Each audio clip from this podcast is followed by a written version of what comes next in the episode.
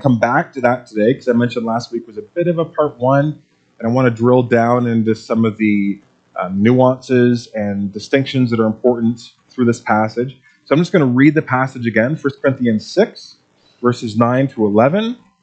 This comes about a third of the way through the Apostle Paul's letter to a group of early Christians in Corinth, and he's beginning to move into rubber meets the road ethical issues related to things like how do we solve disputes, and what do we do about people who are single and want to get married, or people who are married and want to get divorced, and issues around embodied humanity and human sexuality. And this comes on the tail end of him trying to help them understand that the church is to be a place that is separate from the world, in the sense that we pattern our lives differently around different priorities. Not just the priorities that our culture says, oh, this is what's important, and we reflexively say, okay. We evaluate those priorities through the Word of God. Those which align, great. Those which don't, we move away from. So Paul writes, or do you not know that wrongdoers will not inherit the kingdom of God? Don't be deceived. Neither the sexually immoral, nor idolaters, nor adulterers, nor men who have sex with men, nor thieves, nor the greedy, nor drunkards, nor slanderers, nor swindlers will inherit the kingdom of God. And that is what some of you were. But you were washed, and you were sanctified, and you were justified in the name of the Lord Jesus Christ and by the Spirit of our God. And we talked last week that really verse 11 is the major takeaway, that Paul is saying, you used to belong, you used to live in sin. And I know maybe for two generations ago, living in sin meant that you were living together in a home before you were married and being sexually active. But there's a more expansive understanding that your identity was rooted in living under the power and domination of sin. And Paul says, but now you are in Christ and you have a new identity. And it's not that those things don't tempt you anymore. It's not even that you might not struggle with those things anymore, but you are moving away from them. Because when we turn our lives over to Christ, God begins to establish a desire in us to move towards Christ-likeness and holiness. Now, one of the things on this list, the malakoi arsenokoitai, which gets translated in different ways, but usually refers to the passive and active partner in a homosexual sex act. Malakoi is soft, and arsenokoitai is man, arsenokoitai, better. That's where the record scratch can happen for a lot of people in our culture and in our churches as well, because the immediate question is, well, wait a second, what about LGBT people? I think most of us, I would imagine, I'd like to hope, that we'd be very comfortable labeling everything else on this list as wrongdoing or wicked. But we might hesitate when it comes to saying that all same-sex relationships are sinful, right? We might think, well, what about same-sex marriages? What about two people who are sincerely and authentically committed to each other, and they're devoting themselves to one another? That might be difficult for us to make the leap to say, is that wicked? Is that wrongdoing? Is that on the same level as someone who is a swindler, which again, we talked about how violent that word actually is, a plunderer? And it's on this point that sort of progressive theologies have emerged, which have sought to create a case for the inclusion and acceptance of committed same-sex partnerships within churches. So this morning, I just want to make clear what our response is, what my response is as a pastor. I can't speak for everybody here, but I can speak for our denominational family, the Evangelical Covenant Church of Canada, and the larger family of the Evangelical Covenant Churches. But I think it's important to frame this conversation with two categories of response. Because when we say, how do we respond to this, there's not just one response. There's always two. For any issue that we're talking about, there's the response of what are our theological convictions? And then there's the relational response of how do we express those convictions in the context of our relationships, our families, our friendships, our workplaces? right? Every issue has these two dimensions. We want to understand, what do we believe about these things? What does the Bible teach? And get clarity on that and come to a conviction. But then figure out how to best apply and express that conviction. Because like we talked about last week, it's very possible to hold a theologically correct position on something, but express it in a way that is immature, abusive, unwise, unnecessarily contentious.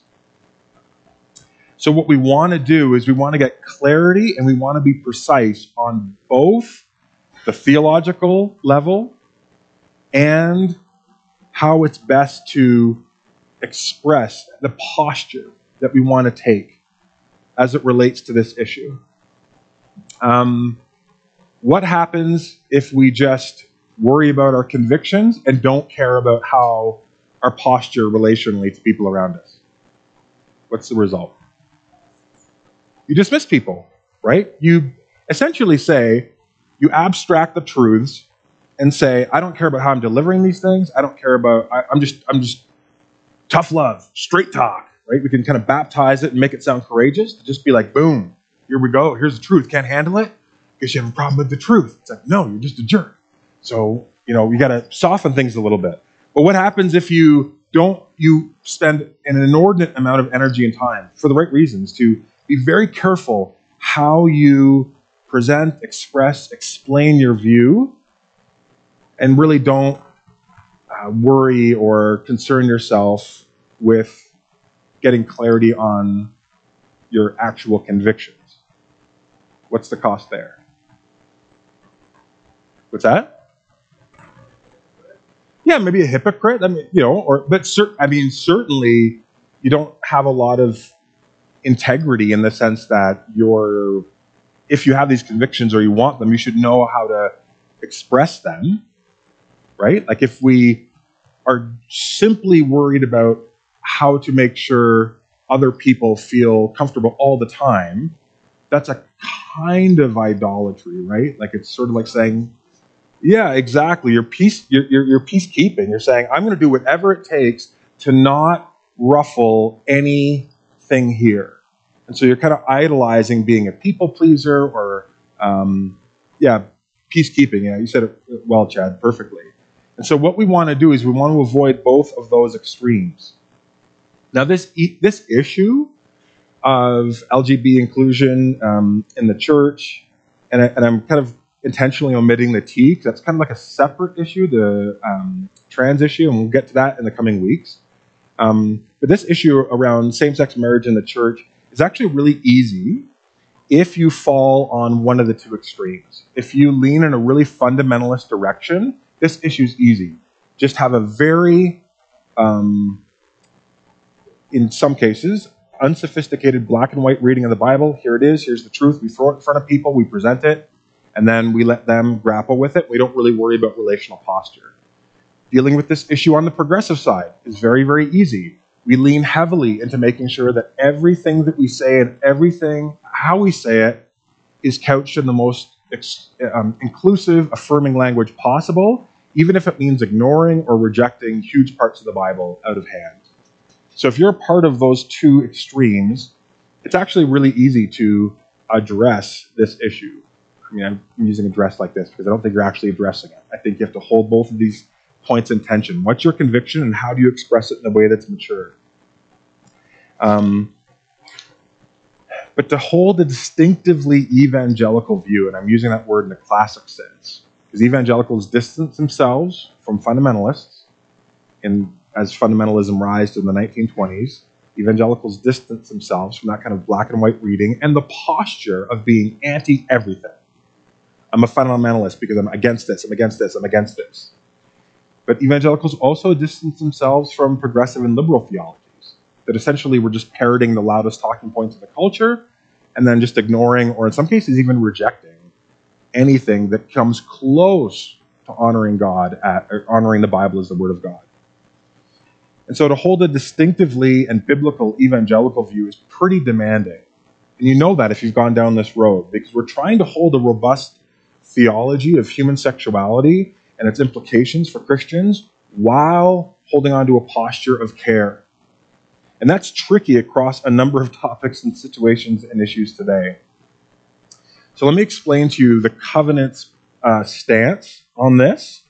And probably the easiest way to think about it is that we believe we have a posture and we have a stance of embracing, but not affirming.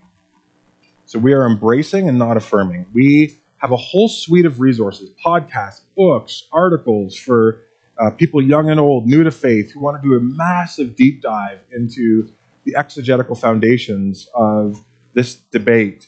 On covchurch.org/embrace. It's a massive suite of resources. It's being built all the time. It's really good. And I want to read to you what the purpose of those suite of resources is.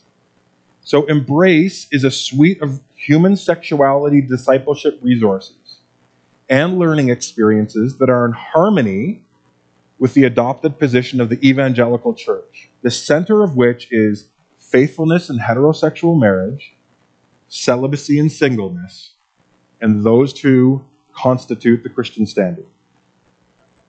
Now, a special emphasis on Embrace is equipping our church to flourish in love for LGBTQ plus individuals and couples and families and communities.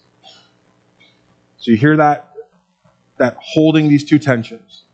We want to have a posture of care and support while having a convictional line that says this is what we believe and this is why.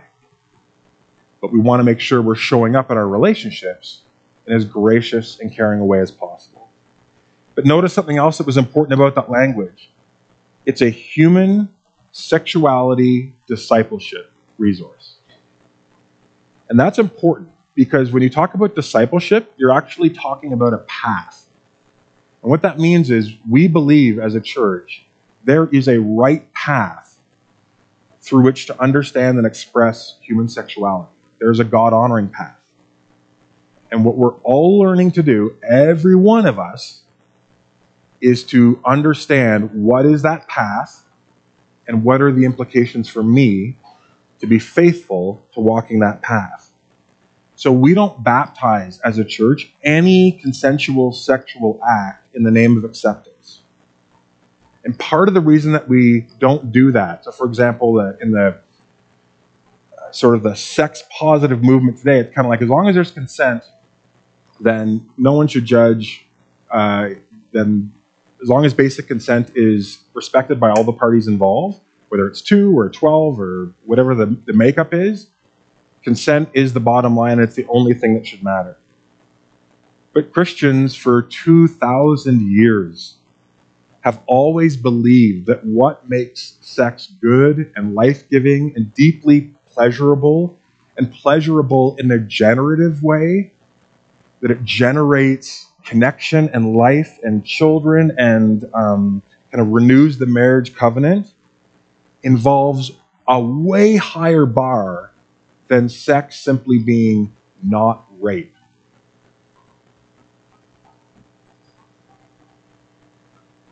So as a pastor of the Evangelical Covenant Church, I am committed to teaching and leading people into discipleship in the area of human sexuality. And that's not for LGBTQ individuals. That's for everybody. All of us are called, as we're going to find out in 1 Corinthians, to honor God with our body. And part of that embodied calling and demand is our sexuality. So our approach, or my approach pastorally, to sexual discipleship falls into two sort of major categories. We want to encourage and strengthen and enhance passion and connection and intimacy within marriages between a man and a woman, while resourcing everyone else who is not in that situation for whatever reason. They find themselves in a season of singleness at whatever stage of life, for whatever reason, to live into celibacy and devotion to Christ. That's sort of the two-pronged approach. Now, I want to explain what the theological convictions are that shape this position. I want to explain what the theological convictions are that shape this position without going into a massive 6-month deep dive into all the minutiae on this topic. I've started putting resources in our newsletter that are short, concise, and those are there for those of you who want to really, really go deep, or you want to follow up with me and get particular stuff. But there are months and months worth of stuff that we could talk about, and I don't want to get bogged down in it. I hope that doesn't sound cowardly. It's just practical. There are lots of resources for you to kind of go to those deeper levels, and I'm happy to curate some of those resources for you through the Embrace pathway. But there are scholars and pastors and authors out there who do a way better job of just consolidating all this information. Probably one of the best is Dr. Preston Sprinkle's Center for Faith and Sexuality and Gender, which we are contracted with as a covenant church. We do a lot of work with them. They devote themselves full time to thinking through these issues, creating resources for teens and parents and families and churches, and do an awesome job of really being careful and thoughtful around holding these tension points together. Theological, biblical conviction with care and support, especially to those of us with LGBTQ family members, friends, co-workers, loved ones, and those maybe struggling with same-sex attraction or issues of identity ourselves. I think it's fair to say, I'm not sure where people are at in this conversation, but I want you to know my perspective pastorally is that since this issue, broadly speaking, has come into the limelight and been a source of pretty consistent conversation in theological and pastoral circles over the last 15 years, tons of very serious, thoughtful, careful study has been done on both sides. Some saying we need to stay with the traditional Orthodox view, marriage, man and a woman, that's it. Others saying, no, there's room for new expressions of faithfulness and monogamy. And I would argue that at this point, the fully affirming position that says, no, the church should welcome in gay marriage and different expressions of what it means to be married, I would say those views, both theologically and philosophically, have been found wanting. I'd be so bold as to say you do your homework, you look into the best arguments on both sides, and I don't think you're going to end up being able to say scripturally you can ground this idea that there's marriage is anything other than one man and one woman. Anything else just doesn't have integrity, biblically speaking. I think most churches have tackled this issue from every angle. And again, that's part of my reason why I don't want to spend a huge amount of time on this, because if this is a grapple point for you, I'll walk with you through it and we can talk and I'll give you best resources on both sides. But I've done enough homework over the last 15 years to feel pretty convictionally settled in the covenant's view, and that's why I've stayed in the covenant and continue to promote its approach. I think it's fair to say the Bible's teaching is clear and unanimous on the issue of what does a faithful, life-giving, God-honoring sexuality, how is that expressed? And the fastest way, the easiest way, because we can get into discussions of what does malakoi mean, what does arsenokoitai mean, and you can get into the weeds about, well, is it just exploitative sexual relationship? And those are interesting, important conversations on one level. But we can cut through a lot of that by just recognizing there's only two, from old to new, from Genesis to the maps at the back of your Bible. There's only two broad categories of the way that we are in or out of sexual integrity. Porneia, which is the Greek word for porno, and it doesn't mean pornography like we would think about it today. It's a catch-all term that simply means any sexual activity, any sexual play, any sexual expression outside of a marriage covenant. It doesn't matter whether it's heterosexual, homosexual, 2 people, 15 people, it doesn't matter. It's all under the category of porneia, and it's always condemned. The only other category we have is a man and a woman in marriage. and covenant faithfulness, and then applying scriptures like, what does it mean to love? What does it mean to serve one another? What does it mean to love my neighbor as myself? And to put those through the lens of our body and our sexualities as it relates to a marriage between a man and a woman. Now, there are some times in the Old Testament where polygamy was permitted, and this is usually actually for the sake of and safety of women at that time, but it's clearly never God's ideal. When Jesus is pressed on God's design for marriage, because there's lots of discussions about divorce and what does it look like, and people are trying to trip him up about, well, what if you had a brother and, you know, he was married, but then he died, and his the wife goes to the other brother, and then he dies, and this happens like who, in the afterlife. Who's she going to be married to, Jesus? Oh, gotcha question. Jesus says, haven't you read that at the beginning, he's referencing Genesis 1 and 2, God made them male and female and said, for this reason, a man will leave his father and mother and be united to his wife, and the two shall become one flesh. So they're no longer two, but they're actually one. And therefore, what God has joined together, let no one separate. And you can look, but you're going to find that Scripture only ever speaks of marriage, depicts marriage, or instructs regarding marriage using the framework of one man and one woman in the New Testament. So while our culture has decided to redefine marriage, the church should not embrace that redefinition of marriage to simply be two people who are committed to each other any more than you should embrace the current redefinition of adultery. Are you guys familiar with the current redefinition of adultery? Adultery is non-monogamous, extracurricular sexual activity. So if me and my wife decide that I or her or both of us, given certain parameters, can have a sexual relationship outside of our marriage, that's not adultery. Because adultery is about betrayal. So as long as there's consent and there's some boundaries that both people are comfortable with, non-monogamous, consensually non-monogamous marriages, like, what's that? That's not hurting anybody. Now, the Bible doesn't talk about adultery as simply a betrayal. Adultery is just a word used for any sexual engagement with someone who is not your spouse. It doesn't actually matter what the context is. And it doesn't matter whether I or my wife were comfortable with it. It would still be adultery.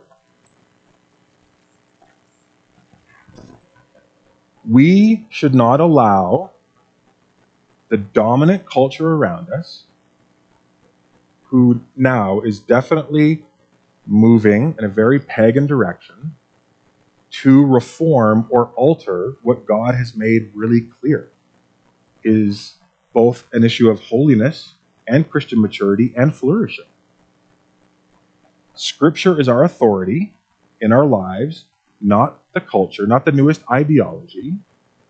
We don't ignore all those things, but we look at them and we evaluate them through Scripture, not the other way around. We don't start on the premise that, well, consensual non-monogamy, yeah, that kind of sounds good. Do I see any, you know, how does Scripture, how can I get Scripture to fit in with that view? Because I kind of like this view. I like the view that, let's say, looking at pornography, as long as it's ethically sourced, and it's, I mean, you laugh, that's language, ethical pornography. And maybe we don't use it in a way that is, it generates addiction, so we're kind of in control of it, but, like, that's not wrong, right? If two people are kind of like, yeah, we use this to, it's like, no, we don't start on the world's premise that the only thing that really matters is consent. We actually start with Scripture. And again, that's a demand that we all face, not just gay Christians. Not just people who struggle with same-sex attraction. It's all of us. So that's our theological, convictional. Sexuality can be expressed in a generative, beautiful way, God-honoring way within a one-man, one-woman marriage. All other sexual expressions are porneia and they need to be turned from if you are serious about following God. We're not talking about people. This isn't an issue in terms of like people outside the church. Remember 1 Corinthians 5? Not my job to judge people outside the church. We're talking about people who have said, I want to give my life to Jesus. I've baptized. My old way of life is going down. I'm now up. I'm new life in Christ. How do I live? That's what we're talking about. We now live with the conviction that there are two arenas for your sexuality: celibacy and singleness, and loving, committed, gracious, caring, pleasurable sex within marriage. So what's our pastoral approach? What are the key principles that we as a covenant church hold out? While the theological piece around human sexuality, again, I would argue is pretty much established at this point, I think where Christians have a really hard time is figuring out, but like, okay, I think I believe this, but I'm uncomfortable believing it because I don't know what it commits me to. I don't want to be a jerk. I don't want to be like one of those fundamentalists and someone who doesn't listen to people, and someone who, we know stories of people who have, kids who've grown up in the church and faced tremendous abuse and mistreatment because they were gay. And we don't want to be that kind of church, those kinds of Christians. And that's wonderful. So we struggle with, okay, what does holding this view mean in terms of how do I talk about these things with my kids? What do I do with my family members who are confidently moving in this direction? How do we express these convictions in a way that actually isn't tainted at all by any contempt, any dehumanization, any desire to demean or abuse people? Three broad principles. We express these views with as much gentleness and respect as possible. 1 Peter 3:15 says, in your hearts as Christians, this is your heart, in your heart, revere Christ as Lord. Always be prepared to give an answer for those who ask you to give an account for the hope that is in you, but do this with gentleness and respect, keeping a clear conscience, so that those who speak maliciously against your good behavior in Christ may be ashamed of their slander. If someone listens to this recording and then puts an op-ed in the Nelson Star and says, Jeff is a homophobe, he's a bigot, he's inciting violence and hatred towards gay people, I would hope that the gay people in my life, people who are people that I know, friends who are in a gay relationship or married, that they would be able to say, I don't agree with Jeff's views, but I have never once believed that Jeff actually loathes me, hates me, that he's got some kind of... like he cares about me and has served me and our family. And there's nothing homophobic about Jeff. The next thing we want to do is we always want to remember our calling to speak the truth in love. Those two tension points, conviction and posture. Ephesians says, as we speak the truth in love, we will grow to become in every respect mature. The mature body in him who is the head, that is Christ. So we don't become mature if we just speak truth to people. No love, just truth, straight truth, boom. No. And we don't become mature if we're just like, love, don't worry about the truth. It's just like, everyone get along, peacekeeping. That's not maturity. Maturity on any issue is thoughtful, careful analysis of what the scripture says, thoughtful, careful analysis on how do we bring this to bear in the world with integrity, but also with care, and with as much love and respect as possible. And lastly, grace and truth.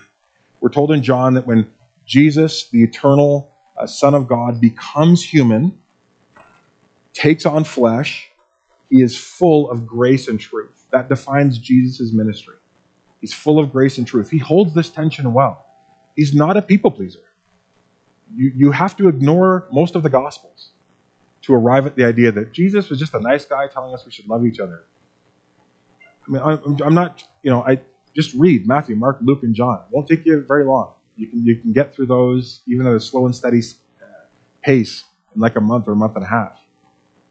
Jesus says things that are hard and difficult and demanding, especially for those who want to follow him. But there's always a posture of grace and love there. Okay. Let's rapid fire some FAQs. These are not the only frequently asked questions that I get or that I hear coming up for this issue, but I think they're important. You guys okay with 5 more minutes? Yeah? Okay. does this passage listing all these sins mean that all gay people are going to hell? No. Because this passage is saying those who are in sin will be separated from God forever. Those who are in Christ are safe and secure. And there are many Christians who struggle with same-sex attraction and maybe even fall back into patterns of expressing their sexuality like many heterosexuals do as Christians. They make mistakes, they backslide, they go through seasons.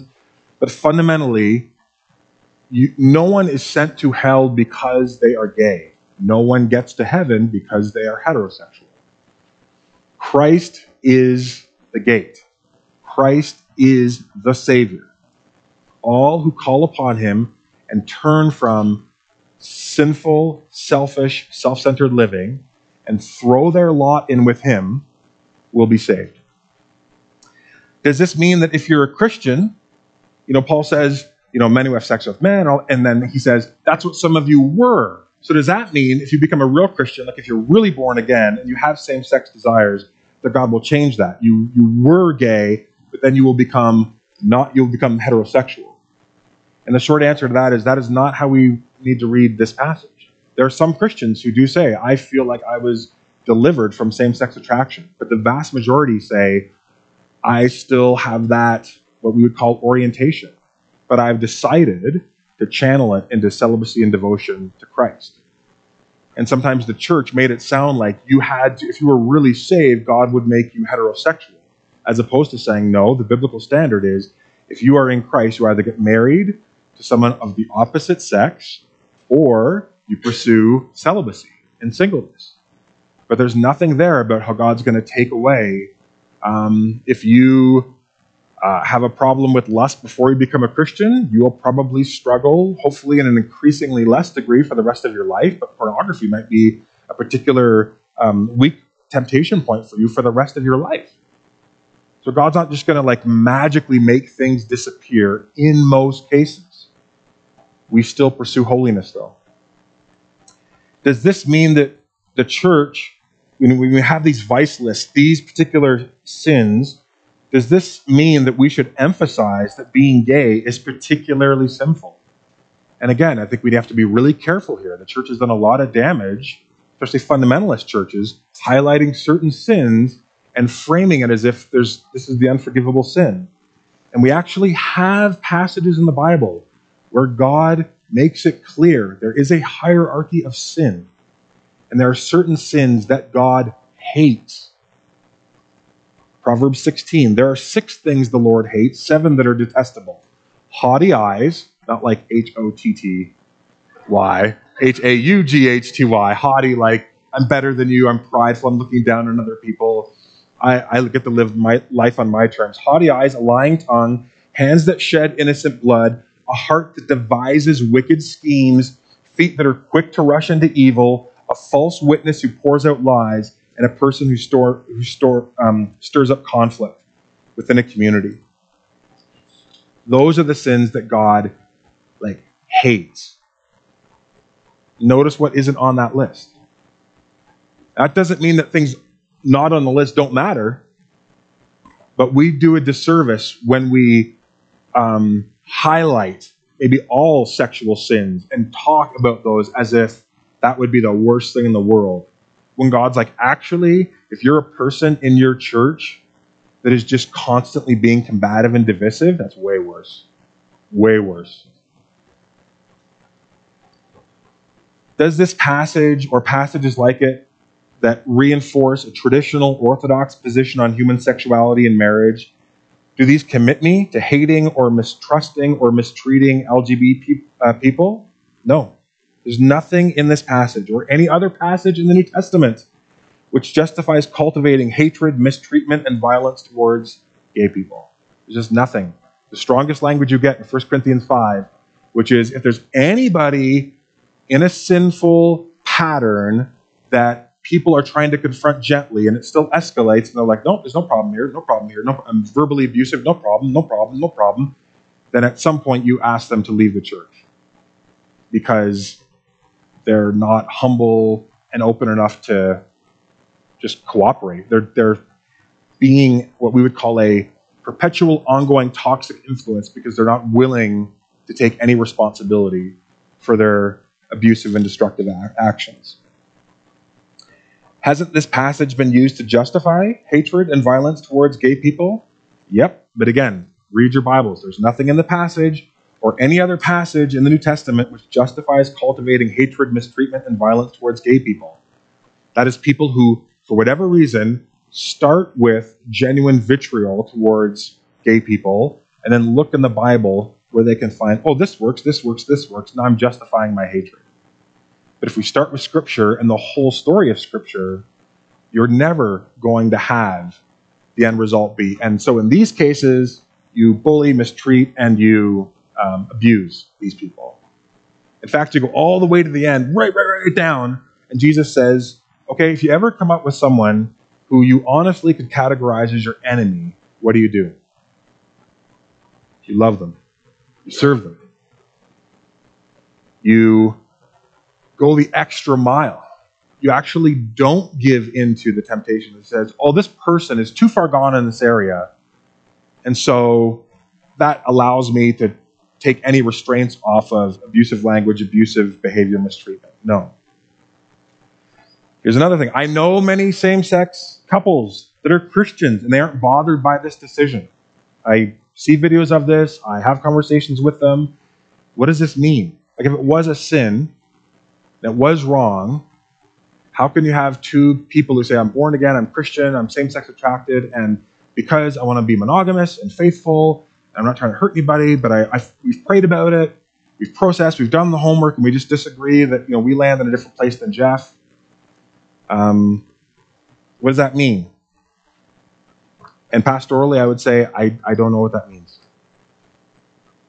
I don't know what it means, other than the passage 1 Corinthians 6:9-11 starts with, don't be deceived. It's possible to be deceived. I've talked to Christians who are like, I mean, I've talked to Christians who would say, I use pornography in sort of like a controlled, strategic way, and I only do certain kinds, and I'm at peace with it, and I've prayed about it, and I don't really feel any conviction. I mean, as a pastor, I'm not going to say, oh, well, if you don't feel conviction, it's fine then. I mean, I still have to, if you're asking me, again, if you're just a random person, but if you're asking me, what do you think about that? I would say, you're involved in pornoia, so you should not be. Like, you need to turn from that. But I don't feel any conviction about it. That's sort of neither here nor there. Scripture makes it clear, if I don't feel convicted about stealing from the grocery store because times are tough and whatever, they don't really miss it. I'll just steal and provide for my family, but I've justified it to myself. That doesn't make the stealing a non-issue to God. It just means that I've seared my own conscience and said, well, in this area, I'm just deciding how to live. I lean towards being affirming, at least in some circumstances. Am I still welcome at this church? Absolutely. As long as you understand and respect the fact that our theological convictions are not up for debate. This is our discerned position within the Evangelical Covenant Church, and that means we've landed here for many reasons. We have resources that explain that, but I'm not interested in fixating on this issue the way that many churches have for 10 or 15 or 20 years, to the complete detriment of almost every other ministry and mission in the church. It can just grind things to a halt. If being in a same-sex affirming church is super important to you, then we should help you transition somewhere else. Because we want to hold to certain theological convictions and then learn together what it is to have a posture of grace and love and care.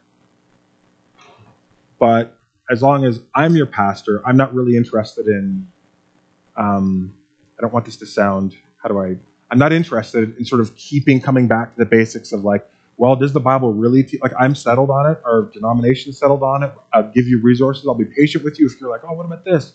I'm not going to shut you down, I'll give you the resources, we'll have the conversations. But if you are like, this is the most important thing to me, then I'm like, that this is probably not a good fit for you. But if you lean towards being affirming and you're trying to grapple with it, you're trying to figure out, yeah, of course. There's lots of people here who are wrestling with all kinds of issues. So this isn't a, you have to line up with all of Jeff's beliefs, otherwise you're kicked out. The covenant wants to encourage flexibility and some kind of discussion on a relational level. But this is an area that if it's just allowed to keep coming up again and again and again and again and again, we now know what happens. It just rips churches apart. And it's better to say, if this is a huge value of yours, if three people came in and they said, we're a throuple and we're monogamous within the context of our relationship, but there's three of us, and we expect you to honor that and to not preach against adultery the way that you've been talking about, I would just be like, if that is a line in the sand, that's super important to you, like this is not going to work out. I'd love for you to stay here and learn, but we're not going to be starting to wonder like, oh, what about like monogamous caring throuples? It's just not going to happen. Shouldn't we just love everyone? Yes, but the traditional view is not unloving. It's not unloving to have convictions. It can be unloving how you express them, but convictions and saying, I believe that sexuality should only be expressed within a male-female marriage relationship, that statement is not unloving. Isn't this an agree to disagree issue? I know I said it was 5 minutes. I meant 15 or 20. So that's pastor speak. That's pastor speak for gotcha. Two more. Isn't this an agree to disagree issue, like infant baptism? Or should women be involved in leadership in the church? Some churches contend against those things. Scripture always considers sexual immorality to be a pretty serious issue. I know sometimes you get the bullying from people on the other side. Why are Christians so obsessed with sex? And it's kind of like, well, it's kind of like a big deal in the Bible. There's a massive amount of harm that comes from not stewarding our sexuality and our bodies well. And the harm isn't just immediate, it's concentric in terms of society. We have people now for whom, we have a generation now growing up for whom pornography is normalized, having a high body count, that's the language, which means having sex with people is normalized. And by high body count, for those of you of a different generation, I'm not saying something like 7 or 8. I'm talking 70 or 80 people by the time you're 25. That to me is a facilitation of sexual trauma. There's no way you can convince me that that is actually going to be, that's liberating, that allows you to kind of express and open up into your fullness. I mean, we have an entire generation that we've created an ecosystem of sexual trauma for in the name of, well, as long as it's consensual, it's fine. As long as you're being safe physically, getting tested, who's anyone to judge you? What? We're not hurting anybody, are we? Skyrocketing rates of anxiety and depression. Social media plays a part, but part of the reason why social media plays a part is it's a pipeline to a pornified culture that normalizes these things. We're not designed to live this way. And so when the Bible talks about sexual immorality, it speaks in a very clear way. And agree to disagree issues will come up in 1 Corinthians 8 and 9. But sexual sins are never treated in the Bible, old or new, never treated as agree to disagree. Ever, ever, ever. Now, does that mean that we talk about them every single week? No, I don't. But when they come up, we don't pretend like, well, tomato, tomato, like, it's not a huge deal, like, and we kind of cowardly shrink away from it. No, you make clear what Scripture has made clear. Whenever sexual sins are mentioned, they're treated as profoundly serious and non-negotiable. Even the early Romans saw this pattern, one of the most dominating patterns of expression from the early church. And I should have looked this up because I don't have which one, but you can probably Google it. You'll be able to find it. Is one, might not have been an emperor, might have been Josephus. I can't remember. Anyways, but it's someone, you just search the quote. It's saying, we as Romans, we're stingy with our money, but we're promiscuous with our wives. But I've noticed this pattern among the Christians. They're stingy with their wives, and they're promiscuous with their money. The first pagan culture that Christianity inhabits was confused by the standards of sexuality that that community held. And again, often, and I would argue for the protection and enhancement of safety and pleasure of women. And they were also confused by how generous the early church was, even being generous to people who weren't a part of their church. Rome was like, that is whack. That is like completely backwards to how we live. I agree with this in principle, so the convictional thing, Jeff, but I feel like I need to adopt a fully affirming stance in order to maintain relationship with my friend or family member. This reaches kind of like the DEF CON level with trans individuals who might say something, and sort of there's a parlance in the trans community. Even if you disagree with trans ideology and stuff, if you've got a kid who's saying like, I'm going to kill myself if you don't affirm my situation, wouldn't you rather have a trans kid than a dead one? And I will say this as clearly but as carefully as I can. I know some of you are in this situation. I might find myself in this situation one day. Don't let anyone ever take you emotionally hostage this way. Don't let anyone ever take you emotionally hostage this way. It's manipulative, it's deeply immature, and it's dysfunctional. If anyone in your life threatens to harm themselves because you hold a theological conviction with a caring, loving posture, they are emotionally and or mentally unstable, and they actually need help. What they don't need is your fearful compliance. That will not help. That commits you to lying for the rest of your life. Be clear and kind, be courageous and caring, but remember that Christians don't adopt or reject convictions based on threats from other people. That's what cults do. If someone, I think I can say this, but I'm willing to have pushback. If someone can't handle the fact that I don't believe, for example, in modern gender ideology, that is their problem. That's not my problem.